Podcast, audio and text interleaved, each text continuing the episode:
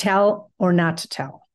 In this episode, we explore the challenges with who, what, when, and where to tell others about your diagnosis.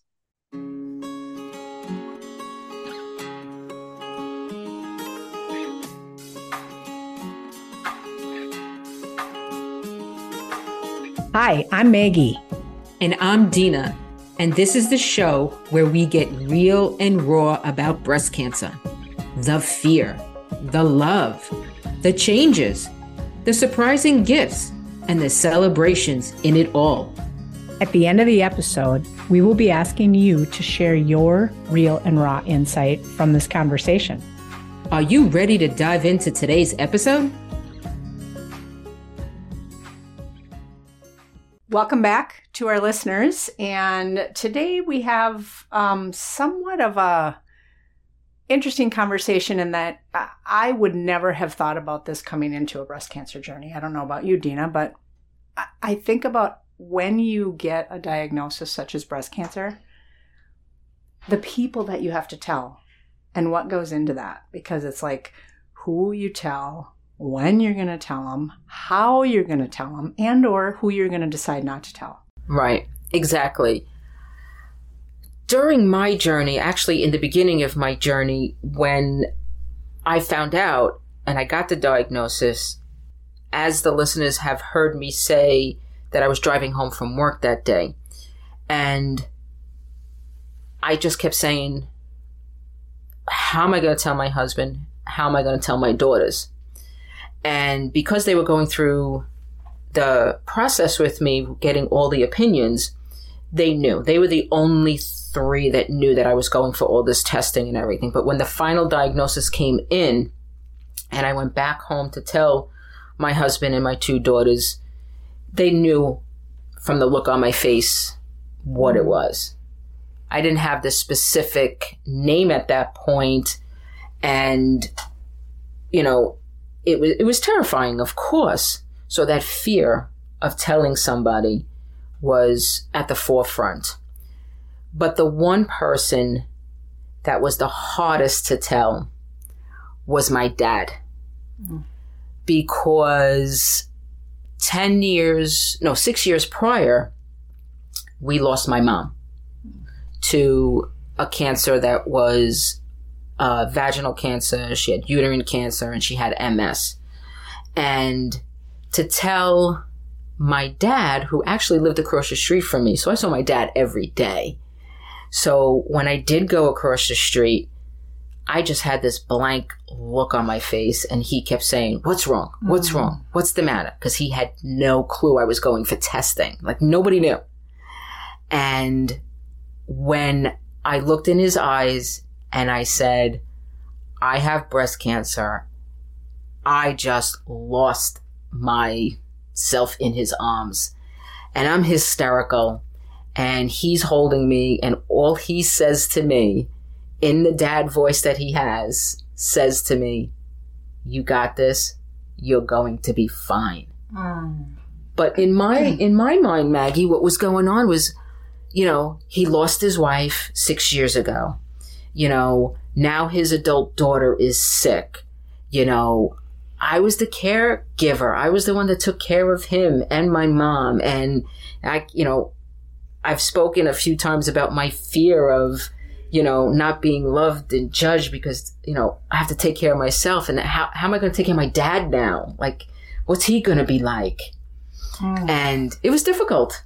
It was difficult. I imagine. And, and you're, you're so close to him. You lived like yes. proximity wise so close yes. to him, but also we're very close to him. And I can't yeah. imagine that it, it, what you made me think of is I think our loved ones so often mirror back what they want us to feel and or we mirror to them what we want them to believe in how we're going to and how we yeah how we feel and what we think yeah absolutely and so you felt such relief telling him because it was such a buildup of, oh my gosh, I have to tell my poor father this. Right. And then you just fell into his arms and let it out. And you felt the feels, right? yes. So, Maggie, tell our audience when it came time to telling the ones that you wanted to tell about your diagnosis. How did that feel for you? Um, it was it was scary, and of course, I as I'm such an overthinker about everything, I overthought. How do I want to to approach this? And I wanted the people closest to me to know I got this. I wanted to feel very strong. There's not a right way or wrong way to tell oh. anybody. well, we all go through that, right? I'm, right. I'm, I'm, listening to you, and that just, I'm sorry to interrupt you, but oh. that just was like, we feel as women and as caregivers, and always the one that's giving that feeling. Dina, like, is there a got... right or wrong way to do this? Absolutely not. No, and I still have head to toe chills that you said that. Yeah, I did too. It applies to so many things in my life where I want to get it right. Mm-hmm. What's right? Yeah. Oh, that's a brilliant point. See, I just I just made Maggie go sideways here for a yeah. minute. I'll come back from sideways here. Um, I, well, no, and I love that point, and I think that when I, I my hardest two to tell were my daughter and my mom. And I'll come back to my daughter. But in telling my mom, I wanted to wait until I I had all the information, which as we know doesn't happen. We don't. We never get all the information. Exactly. So I was I didn't want her to worry. I wanted to be able to give her that confident, I've got this mom because 30 years prior after I had my baby, mm-hmm. um, I was diagnosed with well it wasn't a diagnosis they didn't know i was in the hospital for over a month with in icu they didn't think i was going to make it it was an wow. unknown thing the doctors could not figure it out mm. Terrifying and in that full month of being in the hospital and in and out of icu my mom was there right going crazy trying to navigate this with the doctors and i saw what it did to her. And obviously it impacted my brother and my dad as well, but it was like I saw what it did to her. And so to come back, and, and it was actually a hormone thing. In fact, the doctors wow. told me if you just have another baby, maybe it'll go away. Oh. And I'm like, I'm not taking that risk no. because it was hormone based. And now right. I'm 30 years later coming back to my mom and saying, mm-hmm. I have extra positive, you know, it was triple positive, right. but it was extra positive hormone based breast cancer. Isn't that isn't that like ironic in a way where 30 years ago it was hormonal uh-huh. and some breast cancer diagnoses are all hormonal yes it, it is it, it's yeah. very ironic and it's it's with her when i told her she i th- i think that she did her crying and emotional reaction away from me because she wanted to be strong. And so similar to your dad, she was yes. like, You've got this. I know you've got this. To the point, she actually weeks later, maybe months later, apologized. And I said, Why are you apologizing? And she said, Well, I don't want you to think I dismissed the severity of this right. because I didn't react. But she said, I wanted to be strong for you. Mm-hmm. So she told me that. Yeah, absolutely. So, it was yeah it's it's interesting it's our our parents it's so challenging to not we want to protect them like yes. they've always protected us yeah it, you know unfortunately i didn't have my mom to tell and it's just a heartbreaker i can get very emotional about it because my mother and i had a a tough relationship but i helped take care of her mm. when she was ill and not be able to tell her because she always, as I got older and raised the kids and as she was getting older and becoming sicker and sicker, our relationship got very, very close. We mm. talked about a lot of different things, things that we didn't talk about when I was younger versus now, and all of that. And not to be able to tell her and have that support and that love from from her was was difficult. I would talk to her anyway. you know, I I had her. There was a portrait of her on one of my uh, pieces of furniture at home, and I would talk to her oh, I love as that. if she was going to answer me and tell her how my day went, whether it was horrible because of the chemo or, you know, a good day, a bad day, whatever it was, I, I always spoke to her. Well, and knowing both of our faith, we know she was there. Yes. She was with you. Yes. Right. So it's wonderful. So, Maggie, tell us, let's go back to your daughter, because you said that you wanted to go back to that. So, Yeah. explain to us what that's all about. So with Susie, when I was diagnosed, she was 30, 29. And telling her was really hard because I was with her, a single mom, for 10 years. Mm-hmm. And we got so very close. And Yeah. so my first, as you heard me talk about in earlier episodes, my one of my biggest fears was not being there for her. And I did not want her to share that same fear. I didn't want her to start imagining, I'm going to be gone. Right. I'm not going to beat this. So I wanted to be very strong. And as I already mentioned, I wanted her to mirror back that same strength. So I told her when I was in a position to be that strong, okay, I've got this. And it was interesting because I wasn't going to see her for a full day. And after I found out, I felt like I can't hold this from her, but I'm not going to do it over the phone. Right. So when she came over and I sat down, similar to what you said about your dad, you know, I just I had this look on my face and she's like, "What, mom? What?" Mm-hmm. But when I told her immediate again, her reaction was the same. We've got this. And she was so strong. I was so impressed and I was even inspired, right? Yes. To and it, I think that creates momentum. Even though I talk about that mirror, right? It's like when we can be strong, that's what people tend to be back to us Right. versus you know, oh my gosh, and all the hard stuff, right? And all the worry. But she did also tell me later that she broke down separate with her friends and roommate because Yeah. she just didn't want me She to see didn't that. want you to see it. And I'm sure my my dad was similar. He would actually call my sister who lived in New Jersey. We lived in New York. He lived in New Jersey. She lived right across the street. right across the street from each other, right? So he he would call her to find out how I'm doing. And she would say, "Dad, just ask Dina how she's doing." So this happened quite often. So I literally had to call my dad, tell him to come over, sat him in my living room, and I said, "You have to stop. You have to talk to me. You have to ask me how I'm doing." And that's when he broke down Oh. right in front of me. And and then ever since then, it was just like, you got this. He would support me. He would ask me, you know, he would buy me things. He would do whatever he wanted to do at that point. I think he needed to release was his fear. I was gonna say he. It seems like he finally realized I have to face these emotions with Dina Yes. and let them out, and you gave him that release. Yeah. Wow. It was great. He may not have thought he wanted it, But he, yeah, he, he needed it. I think he Yeah. needed it too.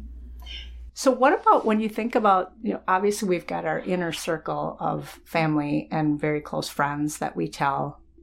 What about those people outside of our circles? I think about, you know, whether it's in casual friends you see every now and again, or people you see at the, you know, walking through your neighborhood or whatever. Did, was that a challenge for you to figure out? Do I tell them? Do I not? I one of my biggest challenges was at work. Um, I needed to tell my, of course, my immediate supervisor because I needed to go for my opinions and I, I needed to figure this all out, you know. And at first, I told her there was just her that needed to know and three coworkers I wanted to tell that were very, very close to me. Everybody else, I'm not ready to tell. And unfortunately, I got pressured every time I went to work. When are you going to tell everybody? When are you going to tell everybody? Everybody needs to know By by my supervisor. oh, And I and sometimes when you push me against the wall, I react quite aggressively. don't put Dina in a corner. Don't put Dina in the corner. and I just blurted out, I will tell them when I'm good and ready. And Good for you. But the, I, I come to find out later on that the reason why it was pushed was because she told somebody that she shouldn't have. Oh my goodness. It was another co- coworker of mine, and when I was ready to tell the rest of the the my coworkers, I actually put them all in a room. I said, "Everybody, come here! I got something to tell you." You know, so I put everybody in a room because once. I was just going to do it once. And the one person that was missing was the one person that knew. So I told everybody, and they were very supportive. You know, whatever you need, great. But it's things like that that you fear of. Tell how are people going to react to me? How are they going to look at you differently, Right. treat you differently, just be in your presence differently? Yeah. Like it just changes things. Yeah. So you know, it it took courage to be able to stand on my own two feet and say, well, first of all, this is my diagnosis. Second of all, I'm going to handle it the way I need to handle it, and I will tell when I'm ready. And that's what I want our listeners to know. You're in control. Yes. Don't let anybody pressure you into making a decision whether you want to tell somebody or you don't want to tell somebody. Yes, that's a great point. And and when you think about just having those conversations too with those closest to you and or work. Like I was blessed I didn't I worked from home. I had my own business at that time, so I wasn't I never even thought about that, Right. coworkers and how I would have handled that in my past job, but having the conversations with my family, with with my husband and, and with my daughter saying that, that these are the people that I want Mm-hmm. To talk to and to tell and then these are the people and or the situations where i just don't want to go there Right.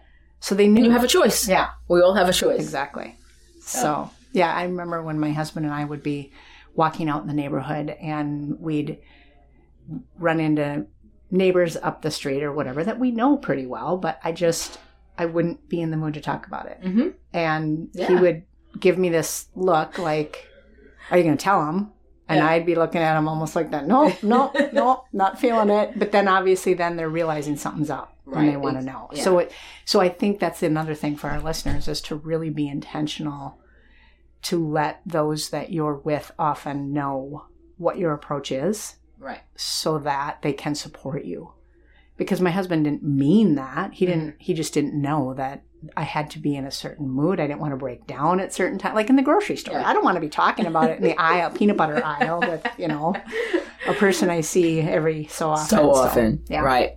Exactly. so so what's your perspective on just in in general when you think about going into that whole concept of letting your your family friends and network know what's your My perspective on it is choose who you want to tell. And don't feel bad about not telling other people.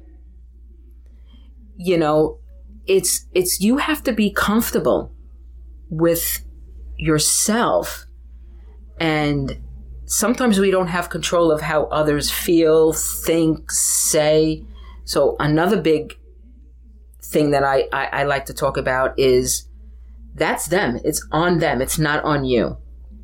So please just be able to sit here with yourself and choose when, who, where you want to you want to talk about this and not feel guilty about am I doing the right thing or am I doing the wrong thing because there is no right or wrong. Exactly. Like you called me on earlier. There's no right way to do this, right? It's a very personal thing. And Exactly. I agree with you 100%. And the only thing I will add is just the piece we talked about with knowing that and trusting that what you put out there in tone and um, mindset and behavior is is what will be mirrored back Exactly. very often. Not oh, it's not like a hundred percent rule here, but I just truly believe that if you put out there that you are strong and you've got this, the people will be strong for you more often than not. If you put out there that you are scared to death and you the the worry comes through so much that is also potential Yeah. and not that you can't with those closest to you i would Yeah. pick and choose the people Exactly. I was just going to say that. Yeah. You, you beat me to it. pick and choose the people you want to to have those vulnerable, very fearful. Like I would just break down with my husband with, you know, if if I was trying to open the bread and the bread broke, Right. that might be the time I decide I'm going to break down about my breast cancer. exactly. Yeah, yeah. I So- did the same, depending on who it was, who it was uh, at that moment and what it was. You know, and that's just such a true statement. And and I will simply add to which I think this Dina is, is something I'm so grateful for is that the reaching out intentionally to other people that are going through this and building that community around yourself is a big part of this too, which is how I met you. Exactly. The the other part of that, the other which I get excited about is we heal through storytelling. Uh-huh. And people at times don't want to let out their story because of fear of what people might say, do, or think. Yeah. Whereas you just mentioned community, that healing community is is amazing. Yeah. It's just amazing. We don't realize it sometimes. We don't. And I think we've got one brewing maybe. Yes, we do. so, All right. Well, thanks for listening. I truly love that we can have these conversations, and we always hope that they help you, our listeners. absolutely. Thank you. Thank you for joining us. We hope you found value in today's episode. And remember to share your real and raw insights with us by going to healinsideandout.com, where you can also find additional information and resources.